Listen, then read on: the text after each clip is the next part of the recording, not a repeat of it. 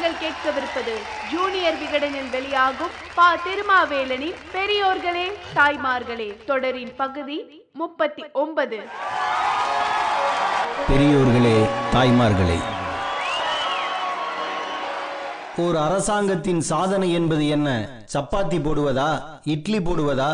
எங்கோ ஒரு தட்பவெட்ப நிலையில் வளர்ந்த ஆட்டை வாங்கி வந்து நம் தலையில் கட்டுவதா? வரிசையில் நின்று வாங்கிய வேகத்தில் சித்தூருக்கு கொண்டு போய் தெருவில் நின்று கூவி விற்கும் அளவுக்கு மோசமான கிரைண்டர் மிக்சி கொடுப்பதா? கட்சி மூலமாக செய்ய வேண்டியதையெல்லாம் ஆட்சி மூலமாக செய்து கொண்டு ஊரான் வீட்டு நெய்யே என் பொண்டாட்டி கையே என்று நடந்து கொள்வதா? எது ஆட்சி? ஓர் ஆட்சி எப்படி இருக்க வேண்டும்? இரட்டை ஆட்சி முறைப்படி சென்னை மாகாணத்தில் ஆயிரத்தி தொள்ளாயிரத்தி இருபதில் நடந்த முதல் தேர்தலில் வென்று ஆட்சியை பிடித்த நீதி கட்சி நடத்தியதே அதுதான் ஆட்சி. மாளிகையில் மன்னன் இருந்தாலும் மண்குடிசையில் மனசு இருக்க வேண்டும். அப்படிப்பட்டவர் கையில் ஆட்சி இருந்தால் அந்த ஆட்சி காசு பார்ப்பதாக மட்டும் இல்லாமல் மக்கள் மாசு துடைப்பதாக அமையும். ஏழைகளை பற்றி அறிய ஏழையாக பிறந்திருக்க வேண்டும் என்பது அவசியமல்ல.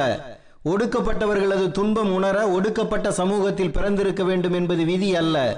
ஒரு பெண்ணின் மனதை ஒரு பெண் தான் புரிந்து கொள்ள முடியும் என்பதைப் போல பிற்போக்குவாதம் எதுவும் இல்லை. ஒரு பெண்ணின் ஆட்சியில் ஒரு பெண்ணை அதுவும் டிஎஸ்பி அதிகாரத்தில் இருந்த பெண்ணே தற்கொலை செய்து கொண்டு செத்துப்போகும் தலையெழுத்து இருப்பதை எந்த கோயிலில் போய் சொல்வது? வாழும் நிலத்தின் மனத்தையும் குணத்தையும் இதயத்துக்கும் மூளைக்கும் எவன் ஒருவன் கொண்டு செல்கின்றானோ அவனால் தான் எல்லார் துன்பத்தையும் உணர முடியும். வாடிய பயிரை கண்டபோதெல்லாம் வாடினேன் என்று பாடியது வேப்பமரம் அல்ல வள்ளலார்தான் அருட்பெருஞ்சோதிக்கு மட்டும்தான் தனிப்பெரும் கருணை இருக்க வேண்டுமா என்ன?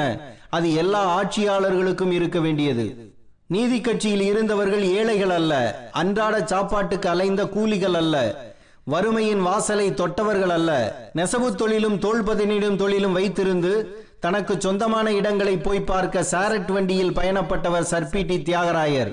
தரவாட் மாதவன் நாயரும் நடேசனாரும் சொந்த காசை கட்சிக்கு செலவழிக்கும் அளவுக்கு புகழ்பெற்ற மருத்துவர்கள். அந்த கட்சியில் இருந்தவர்கள் எல்லாம் யார்? பனகல் ராஜா ராமராயன் இங்கார் பொப்பிலி ராஜா ராமகிருஷ்ண ரங்கா ராவ் வெங்கடகிரி மகாராஜா வேணுகோட்டி ஸ்ரீ கோவிந்த கிருஷ்ணா யதேந்திரலாரு பகதூர் டெலப்ரோல் ஜமீன்தார் ராஜா ரங்காராவ் ஊத்துக்குழி ஜமீன்தார் எம் ஆர் காளிங்கராயர் சிங்கம்பட்டி ஜமீன்தார் செல்லம்பள்ளி ராஜா ஸ்ரீமந்த் ராஜா ராமநாதபுரம் ராஜா ராஜேந்திர சேதுபதி என்கின்ற Muthuramalinga Sethupathi Soonampedu zamindar C. Arunachala Mudaliar Raja Sir Annamalai Chettiar Raja Sir Muthiah Chettiar Virudhunagar V. V. Ramasamy Ayakudi zamindar Meenampalli zamindar Venkatachala Reddiar என்று ஜமீன்தார்களும் ராஜாக்களும் நிலச்சுவாந்தார்களும் பண்ணைகளும் பண்ணையார்களும் பங்கெடுத்த கட்சி நீதி கட்சி. ஆட்சியில் இருந்தவர்களும் அவர்கள்தான். அரசாங்க ஆவணங்களின் கிடங்கில் ஆயிரத்தி தொள்ளாயிரத்தி இருபத்தி ஒன்று முதல் ஆயிரத்தி தொள்ளாயிரத்தி இருபத்தி ஆறு வரை நீதி கட்சி ஆட்சியால் நிறைவேற்றப்பட்ட தீர்மானங்களை சட்டங்களை விதிமுறைகளை எடுத்து பார்த்தால் இந்த பணக்கார ஜமீன்தார்கள் எல்லாம் சேர்ந்து பாவப்பட்ட மக்களின் கோரிக்கைகளில் பலவற்றை நிறைவேற்றி இருப்பதை உணர முடியும். தென்னிந்தியாவில் உள்ள ஒடுக்கப்பட்ட சமூகங்கள் ஒவ்வொன்றும் கல்வி சமூகவியல் பொருளியல் அரசியல் அறவாழ்வு ஆகிய துறைகளில் முன்னேற்றம் அடைய செய்தலே நமது கட்சியின் லட்சியம் என்று டி. எம். நாயர் போட்டுக் கொடுத்த பாதையில் பயணித்தது அந்த கட்சி. கல்வி வேலைவாய்ப்பில் அனைத்து சமூகத்தினருக்கும் அவர்களது மக்கள் தொகை பிரதிநிதித்துவத்தின் அடிப்படையில் சம வாய்ப்பு தரப்பட வேண்டும் என்பதை நீதி கட்சி ஆட்சிதான் அமல்படுத்தியது. ஆனாலும் இது நீதி கட்சியின் கண்டுபிடிப்பு அல்ல. ஆயிரத்தி எண்ணூத்தி ஐம்பத்தி நாலாம் ஆண்டு மார்ச் மாதம் ஐந்தாம் நாள் பிரிட்டிஷ் அரசு சென்னை மாகாணத்தில் இருந்த மாவட்ட கலெக்டர்களுக்கு ஒரு உத்தரவை பிறப்பித்தது.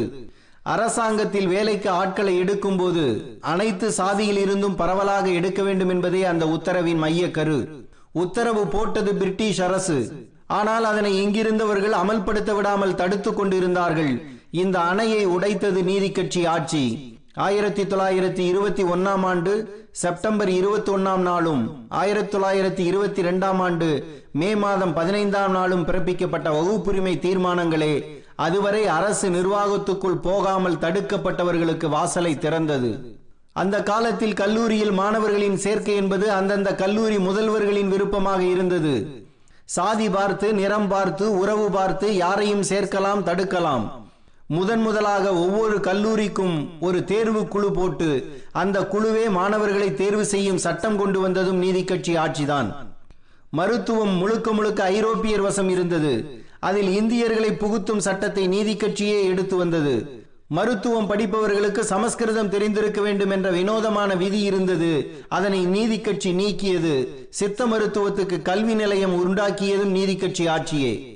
சென்னை மாகாணத்தில் உள்ள அனைத்து தண்ணீர் எடுக்கும் கிணறுகளிலும் பொது சத்திரத்திலும் தாழ்த்தப்பட்ட மக்களுக்கும் பஞ்சமர்களுக்கும் உள்ள தடையை நீக்க வேண்டும் என்று பட்டியலின மக்களின் தலைவர் எம் சி ராஜா ஆயிரத்தி தொள்ளாயிரத்தி பத்தொன்பதில் தீர்மானம் கொண்டு வந்த போது அன்றைய உள்துறை அமைச்சர் சர் சைக்ஸ் தேதுண்டா மறுத்தார். இதில் அரசாங்கம் எதுவும் செய்ய முடியாது என்று கைவிரித்தார்.